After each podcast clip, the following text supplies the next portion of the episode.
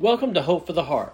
My name is William Rogers, bringing the message today out of the book of Revelation as we continue our verse by verse study through this amazing book. The context for today is Revelation chapter 13, and again I'm in verses uh, 1 through 4.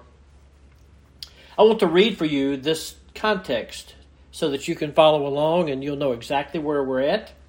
So, beginning in uh, Revelation chapter 13, the Word of God reads in verse 1 and he stood on the sand of the seashore, and I saw a beast coming up out of the sea, having ten horns, seven heads, and on his horns were ten diadems, and on his heads were blasphemous names. And the beast which I saw was like a leopard. His feet were like those of a bear, and his mouth was like the mouth of a lion. And the dragon gave him his power and his throne and great authority. And I saw one of his heads as if it had been slain, and his fatal wound was healed. And the whole earth was amazed and followed after the beast. You know, I agree with one writer as I was reading this week. Uh, I try to read as much as I can on the book of Revelation and prophecy as I can get my hands on. And one writer says this Is there any name on earth other than Satan or Lucifer that causes as much fear as the name Antichrist? Well, I think that's true. I think the world sees uh, and hears that name. Uh, many Christians understand who this is, and we have an expectation of exactly when he's coming and what he will be like. But I do believe that the Antichrist will fully live up to the hype that his name invites. He will be a servant of Satan. We've seen that already in last week's look at this at the scriptures. He will serve his master well. It's no wonder that the name given to him in Scripture is the one that we looked at last week, and it's found in verse 1 of Revelation 13. And it says, I saw a beast. That beast is known as to us as the Antichrist. And last week we mentioned that there are many, many names in the Bible. In fact, 25 uh, names, different names in the Bible for the Antichrist. And so we've seen this uh, individual. We know he's coming. We know when he'll be here. Um, not exactly as far as our calendar today. We can't say, you know, uh, next June 3rd we he, we'll see him or we'll know who he is.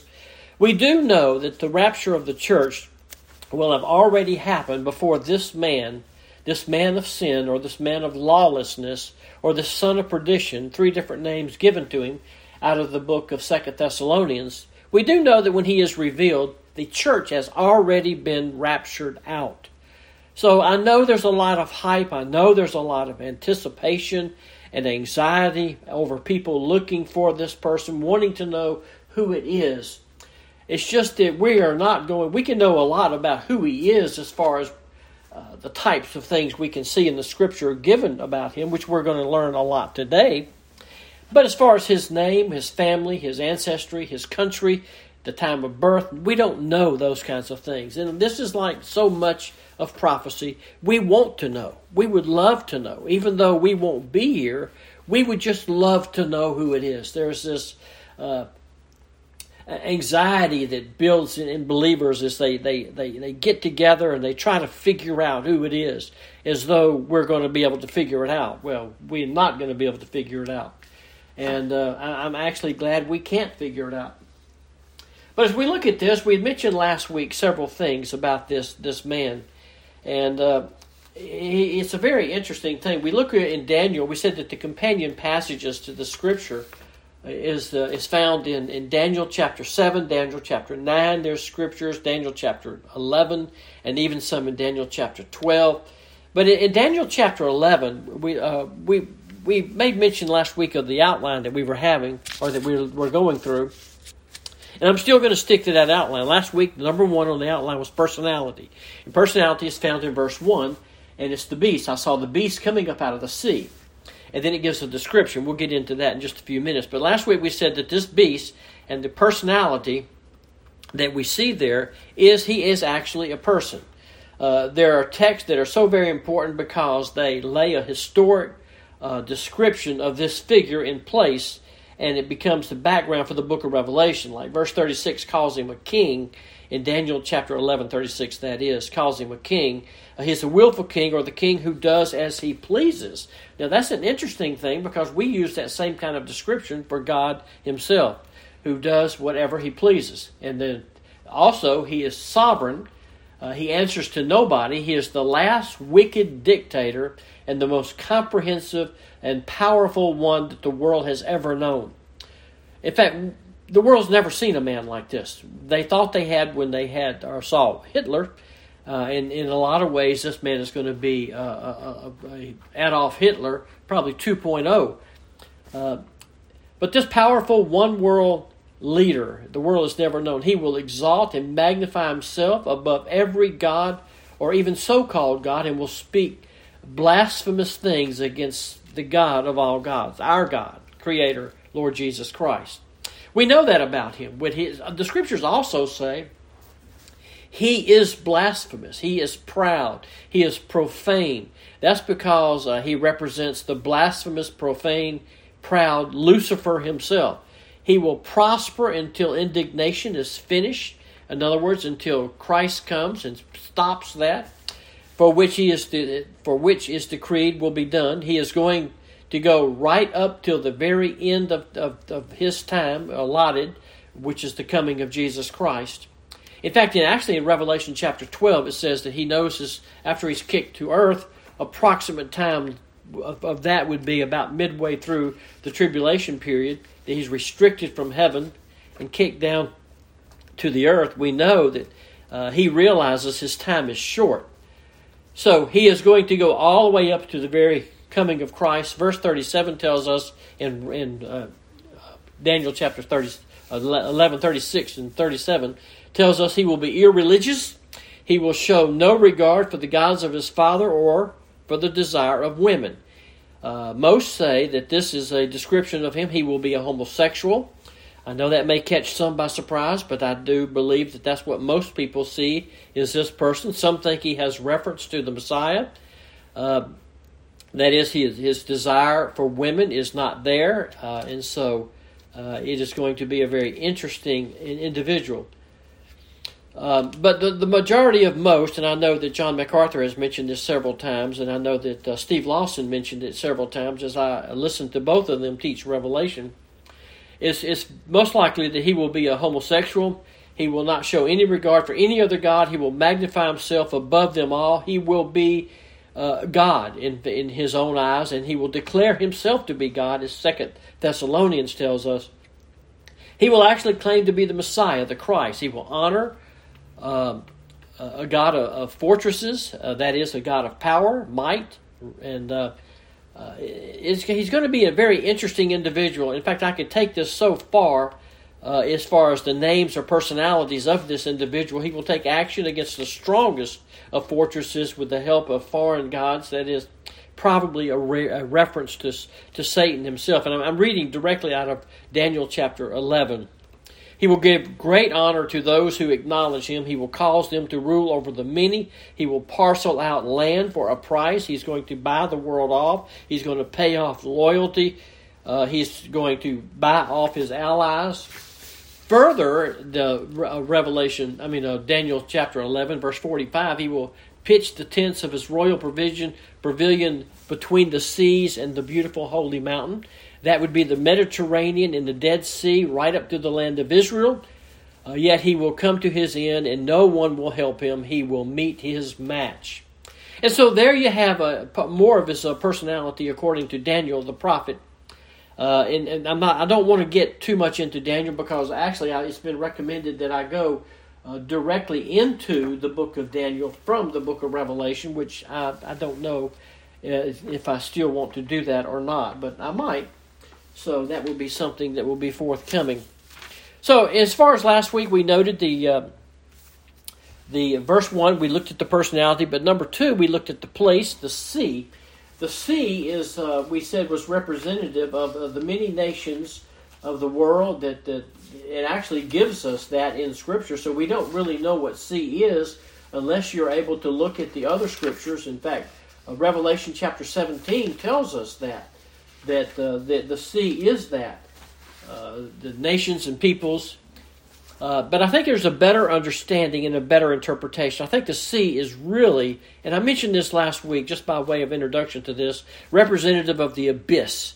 I think there's a physical side here representing the nations and the peoples all and tongues all over the world. Uh, but I think there is the spiritual side of this, which I think it represents uh, the the abyss, the uh, the pit.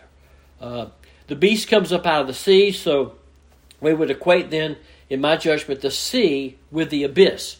And I, I, explained some of this last week. And so it, it becomes a very interesting thing. So what does it say? It says that the Antichrist, the Antichrist who dominates this world power, is going to be a body containing the spirit that has risen out of the abyss. And I think that this Antichrist is going to be demon possessed. Uh, one of the demons in the pit, probably a very formidable. Uh, I know that several writers have said he will probably be of the highest order of demons possible to to to get to go into this man, the Antichrist. Uh, he's going to invade the body and the mind of this very gifted man, a great orator. I didn't even name that a while ago. Intelligent, intellectual genius, uh, charm, charisma, astounding leadership ability. This man becomes the body of a spirit directly from hell or from the pit. The pit. I didn't mean to say hell. Pit. Uh, the idea of sea, meaning the abyss, is is, uh, is, is was given to us in, in several Old Testament scriptures. Uh, Job chapter 26, Psalms, Isaiah 27, uh, chapter 51, Ezekiel 36. All of these have implications that the sea was often associated with satanic activity and great monsters. And so I think that this, when we look at uh, the personality here and the place being the sea, as verse 1 says, a beast coming up out of the sea, uh, and then gives a description. I think this is what we're looking at.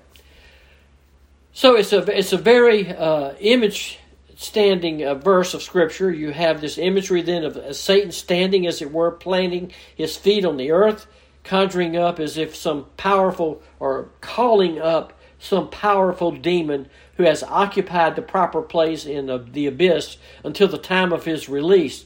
And he's going to come on the scene. He's going to control this man who controls this empire, which this monster is described. So I think that name monster fits him very well.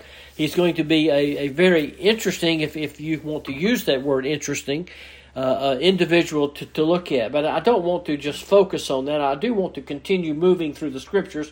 So I'm still in verse 1.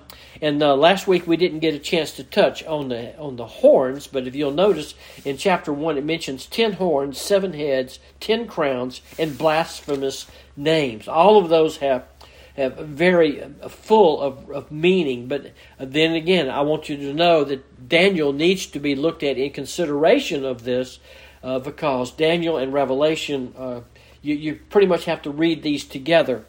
But as we noted last week, it's important to mention that uh, what we have described here as the beast is both a king and a kingdom. Is an individual that is called he and Daniel refers to him as a man. Paul refers to him as a man. The book of Revelation refers to him as a man, yet it also calls him a beast. And yet he is a man who also rules over a, a, a world kingdom of, of nations, a conglomerate of nations that is described as ten horns and seven heads. And I know uh, because my wife has, has read some of this and has always asking me, man, doesn't, it just get to be confusing for people to to hear that? I said, well, it, it can get very confusing, uh, but yet the book of Revelation in chapter 1, verse 3 tells us we're blessed to read this. And blessed is he who, who understands these things. I think as we study this, God reveals these things to us and gives us an understanding of uh, pretty much what he's talking about. We may not know the deep intricacies and the, some of the specifics we'd like, but we do have a good idea. He is a man who rules over this kingdom. The horns represent kings. Horns are symbols of strength and power, and the horns are representative of kings. Ten of them simply represent, it could be ten nations. I know that uh, things are happening so fast in the world right now, we don't know how it's going to end up, but we do know that uh, it 10 here can simply mean uh, the whole world of humanity or whole world of power meaning that he's going to control the whole world. I do realize that it could be something uh, as simple as the free trade agreement between the United States and Canada and Mexico and Europe and, and, and Spain and all these countries that want to be a part of this. They've even talking about dividing the world up into 10 regions. Well, you know, I don't know how that's all going to shape up, and I don't want to spend too much time analyzing that. I just want to give you what the Scripture says as best I can. So it's possible uh, that uh, we, we can understand a lot more of this as we get closer and as this world begins to to fulfill some of this, we, we can see it taking shape. There's so much going on right now. And in fact, many times my mind is racing over all the things that is going on in this in this world. And then I see things like this. But it's from this group, the ten kings, that the Antichrist will come. Daniel chapter seven, verses seven and eight, and Daniel uh, in verses nineteen to twenty-five of seven uh, tells us this. Daniel 7 says you can see how this Antichrist rises from the confederacy of these monarchs, these kings. Uh, there, there's a description of the beast in verse 7. The fourth beast is an image that Daniel sees, and this beast also has ten horns. So the imagery in Daniel and the image, imagery in, in Revelation is very, very similar.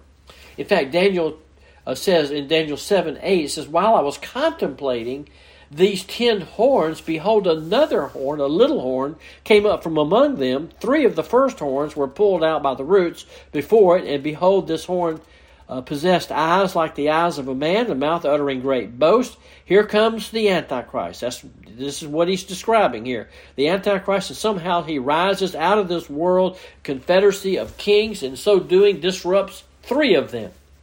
Now, we don't know exactly what that is, so since I don't know, uh, I don't want to, to speculate on that because that becomes pretty much the focus that people hear. It's the speculation. But down in verse 19 of Daniel chapter uh, 7 is that the following you have a further description of the Antichrist, all the way down to verse 24. It says, As for the ten horns out of this kingdom, ten kings will arise, another will arise after them, and he will be different from the previous ones, and settle three kings. So somehow he comes out of this a conglomerate of nations uh, represented by the ten kings, he rises out somehow displaces or does away with three of them. He begins to speak out against the Most High. He wears down the saints, and he does this for three and a half years, which is the last half of the, the tribulation period. So here, Daniel is describing for us uh, out of this this confederacy, this individual that is coming. And so uh, that's that's that's what Revelation is is giving to us in very general form, not specific at all. Daniel is actually more specific.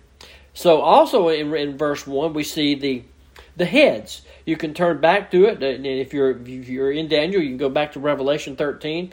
In verse one, you can you can see the beast is having seven heads, and those refer probably to the seven different world governments of the past. And those are listed for us again in Daniel Egypt, Assyria, Babylon, the Medo Persia, uh, Greece, and Rome. And then the final kingdom, uh, chapter 17, is where we're going to find a lot more of that description there. Uh, John comments on them by saying this there are seven kings, five have fallen, one is, and the other has not yet come. Well, here, let me let me just de- describe that to you. That's found in, in Revelation chapter 17, verse 9 and 10, where John is writing, Five of these have already come, meaning Egypt, Assyria, Babylon, the Medes and the Persian, that's usually grouped as one, and Greece. One of them is that would be Rome, and that was which was at the power of the in, at the time of John writing this, and one of them is yet to come, and that would be the revived Roman Empire, or whatever that last form is of clay and and iron representing the ten toes on the, the image that Daniel saw in Daniel chapter 2. The point is then here for us in, Dan, in Revelation 13 that this kingdom which this individual is synonymous with because he is the ruler out of it, this kingdom embodies all the satanic power, all the demonic influence of all the empires of the day in which it comes, and all the strength and power of all the anti God, anti Christ powers of the past. That's a lot. To say this man embodies all of that, all of the worst of the anti God, the anti Christ power and influence from all of human history clear to this very moment and to the very moment he rules, is summed up in accumulated wickedness and force and power of this kingdom consummated in this one individual known as the Antichrist. That is a mouthful. It is a consummate wicked world empire carrying the accumulated evil of all those empires, whether it be uh, Rome, whether it be the, the Babylonian Empire, which we know was big, the Assyrian, the Medes, the Persian, Greece, of all of those combined. An accumulated evil of all those empires of the past, and all that very time itself, led by the satanic king, the Antichrist. Folks, you can't even really describe this guy in, in this time that's coming. Uh, is going to be a terrible time. Now, I say by way of footnote, I did mention last time that our world today is working towards this. Because you have to ask yourself, well, if all that's true, how is it that the world is going to accept this world ruler? How does he get to be a world ruler? How does he get to be a, a person ruling over and, and the world just taking, uh, taking his side? Uh, is that even possible? Well, I, I, think it is possible. And I think that the, the, way the world has already begun to head that way, we've seen globalism uh, at an all time high. I know that there was last week announced a global uh, by Schwab, who the, the leader there, introducing the globalist ideas and saying that the major world threat is world hunger, famine, pestilence, hunger, and death itself. Well, that sounds like it directly out of the signs of the times of the birth pains found in Matthew chapter 24. Uh, Klaus Schwab is his name with the WEF, the World Economic Forum. Examples of this uh, comes out of this is, is competent world citizens must act in large zones of gray where absolutes are absent. And so it's obvious the world is looking and working towards a globalist economy and a globalism world, one global system in which uh, absolutes are really gone. The most dangerous part of global education then will be in religion, especially in the area uh, of prejudice or coming against or having anything that's different. It's being taught in schools. In fact, there's so much that I can't even get into because it's too big of a picture. But you all know that. Uh, one choice of religion, after all, doesn't really matter since nothing is really right or wrong anymore. I mean, they're trying to do with absolutes, even away with the, the absolute of a, the, the difference between a male and a female. Can you believe that? Our country debates that. How ridiculous is that? It's going to be necessary to create globalism to eliminate dogmatism, to eliminate truth is their motto, is what they're going by.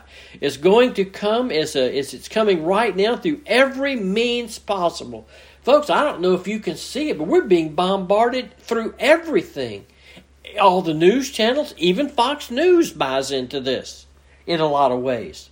So all of this is happening to produce this world that's going to beg for the Antichrist. They're going to be welcoming him, wanting him to take over. Well, so much for that. I will get back into that later. But then he's so not only are there uh, ten horns, seven heads, but there's ten crowns. Uh, John sees this image as a one world government to be embodied in this one individual. The ten crowns or ten diadems on the horns, which would indicate a regal dominion an earthly sovereignty of this confederacy, and then on the heads were blasphemous names. I think all this just tells us the world's going to accept him. The world's going to welcome him and receive him. That would be the the the the the the, way that we, we describe him as far as the personality uh, of this uh, beasts that we see. So there's still so much more, and I'll get I'll continue to get more into this.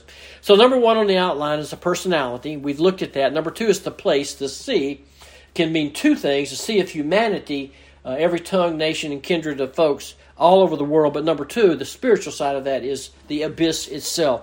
And then number three is the power.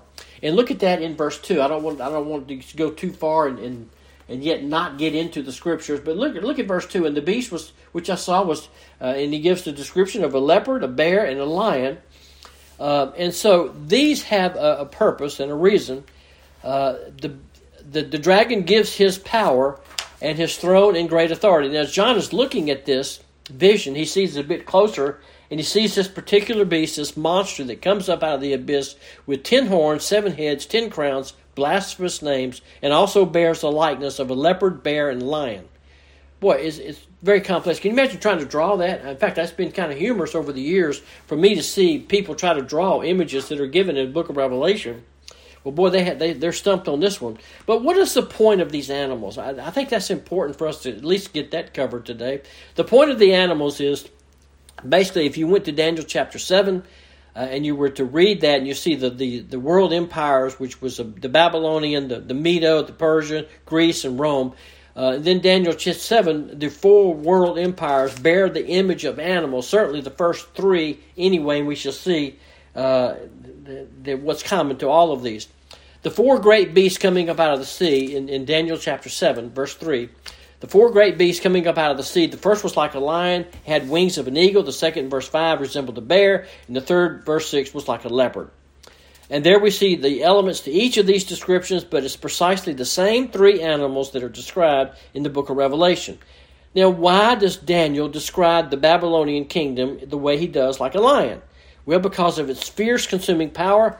Why does he use the Medes Persians like an image of a bear? Well, obviously because of the ferocious strength and might and stability. There's probably other reasons there. And then the Greece as a, leopard uh, because it moves swiftly, it was rapid, and, and this, it's always been known for that uh, through Alexander the Great. So the images of these animals by which the way was common in Palestine. Everyone knew what these images were a bear, a lion, and a leopard. They give some dramatic emphasis to the character of the nations that are being shown to Daniel in his vision. Now, if you continuing, if we were in Daniel and, and working through that, uh, there's a terrifying look at this this monster here or this picture. Uh, he gives it that once had ten horns. That's Rome, so parallel uh, that that parallels with it, doesn't it? Daniel two image of the statue where the final form Rome was again with iron and had ten toes, which are parallel here to the ten horns in the comparative language. And, and again, I know even as I'm speaking here, the difference in horns and toes and uh, image and all this gets to be confusing. But basically, back in Revelation 13, let me just try to weave this in. Those animals were used in Daniel first, and then they're brought up again in Revelation chapter 13. So we see these same animals which were common to that part of the world, and I think that's why they're used the leopard, the bear, and the lion. But notice that uh, time they've all embodied in one beast.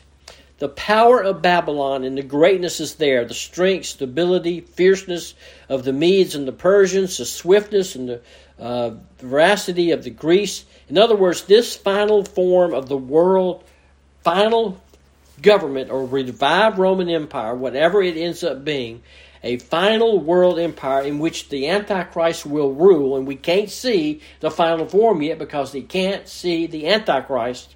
He's not here yet. Whatever that is, is going to embody all of this. In other words, the final form of the world government the final world empire that proceeds out of the old location of Rome to cover the globe embodies all the fierceness of all those prior world kingdoms. And that's what Revelation 13 is saying. The beast coming up, having this, and then it says, The beast which I saw was like, he wasn't a leopard, but he was like a leopard. There's your analogy.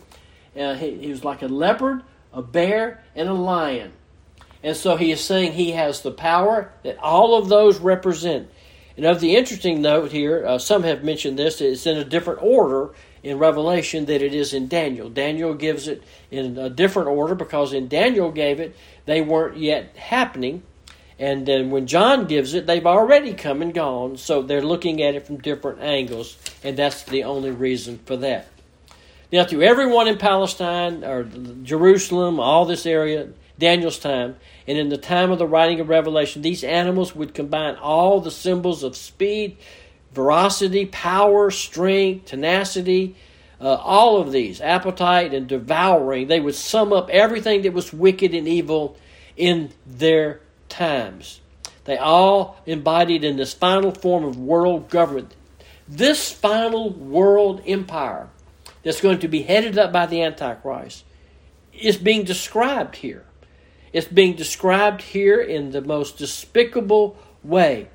Now imagine what the world is going to be thinking when they hear this. I know what, what do you think when you hear news about our country debating about whether or not a person can be a male or a female depending on how they feel that day or what restroom they want to go to or how they choose to to uh, relate to themselves you get angry don't you you you get you you don't just get confused i mean it doesn't confuse you about your own identity it makes you sick to think that our country is actually talking about this and that it's even possible to be debated well imagine what the world's going to hear then we can't even we can't even come up with all that they're going to have. But you, you see that this is all happening, and so this is all the power. This is all related to the power here in verse 2. Look at what else he says in verse 2. And the dragon gave him his power. There it is. The dragon. Now, who is the dragon? The dragon is Satan himself. Remember, it's the dragon that is standing on the sand of the seashore based on Revelation 12 17 and then Revelation 13 1. That he there references the dragon himself, Satan himself. Dragon gave his power and his throne and great authority. That is amazing that this man is not going to solo this on his own. He is going to be taking his power and his authority in fact, he's going to have a lot of it. You say, well, how is he going to get it? Why is the world going to give it to him? Let me tell you, there's not going to be a single human element to stop him. You say, well, what about the holy angels? They're called off. The Lord Himself lets them. God allows this to happen. This is not the fact that Satan happens to be more sovereign than God. No, this is the total, absolute sovereignty of God allowing Satan this and God's using it as a judgment to the world. This is not just a rebel army. This is not a, a coup being pulled off from ranks. These are powerful, powerful demon spirits who have infested the world, who have immense power, and they wield it from regal dominion. then he says this a great authority. That is, they have the right to act. They have the freedom to act. They have no accountability. They have no restraint. No one is stopping them from doing anything they want to do. It's not like that now, is it? They could be stopped. It's, it's, it's going to be during that time that Paul describes in Second Thessalonians when one hinders. In fact, it talks about that. It's being there's the hinder, the restrainer of evil will be removed. Most believe that to be the Holy Spirit that's contained in the believers will be removed, and this person will be free to do whatever he chooses. Now remember now, all the demons of the universe are on earth for the first time in human history. They're all out of the they've been released from the pit, they've been kicked out of heaven, and they're all gathering on the earth to be there with Satan and the forces of evil, and at the same time, they're creating their fury, harming people, killing people. But why would the world accept this man? Some people always ask, I think it's a legitimate question what is the circumstance that allows this man to rise in power? And I would remind you that they need to be certain there needs to be certain conditions that would happen, and they're happening right now. As I said from the very beginning, people want a man. They're looking for a leader, a dictator. Never thrust his rule upon people from the top down without some provocation. And inevitably, a man rises to this kind of rule because of chaos. The world will be in chaos. He's going to come on the scene and he's going to have solutions. He's going to have answers. God is going to send a delusion so that people will believe this leader. That's found in 2 Thessalonians chapter 2. Leaders rise in the midst of unsolvable problems. That's always been the case. Leaders come to the top when there's no solutions. And it's frightening and horrible chaos that the world's going to go be going through. This man is going to rise, empowered by Satan, seize his authority, and in the midst of this emergency, he is going to have answers. And that's as far as I can go today. My time is out. I apologize for that, but we'll finish this next week. Remember, we saw the personality, the place, the power, and next week we're going to see the proof. This so called death of one of the heads.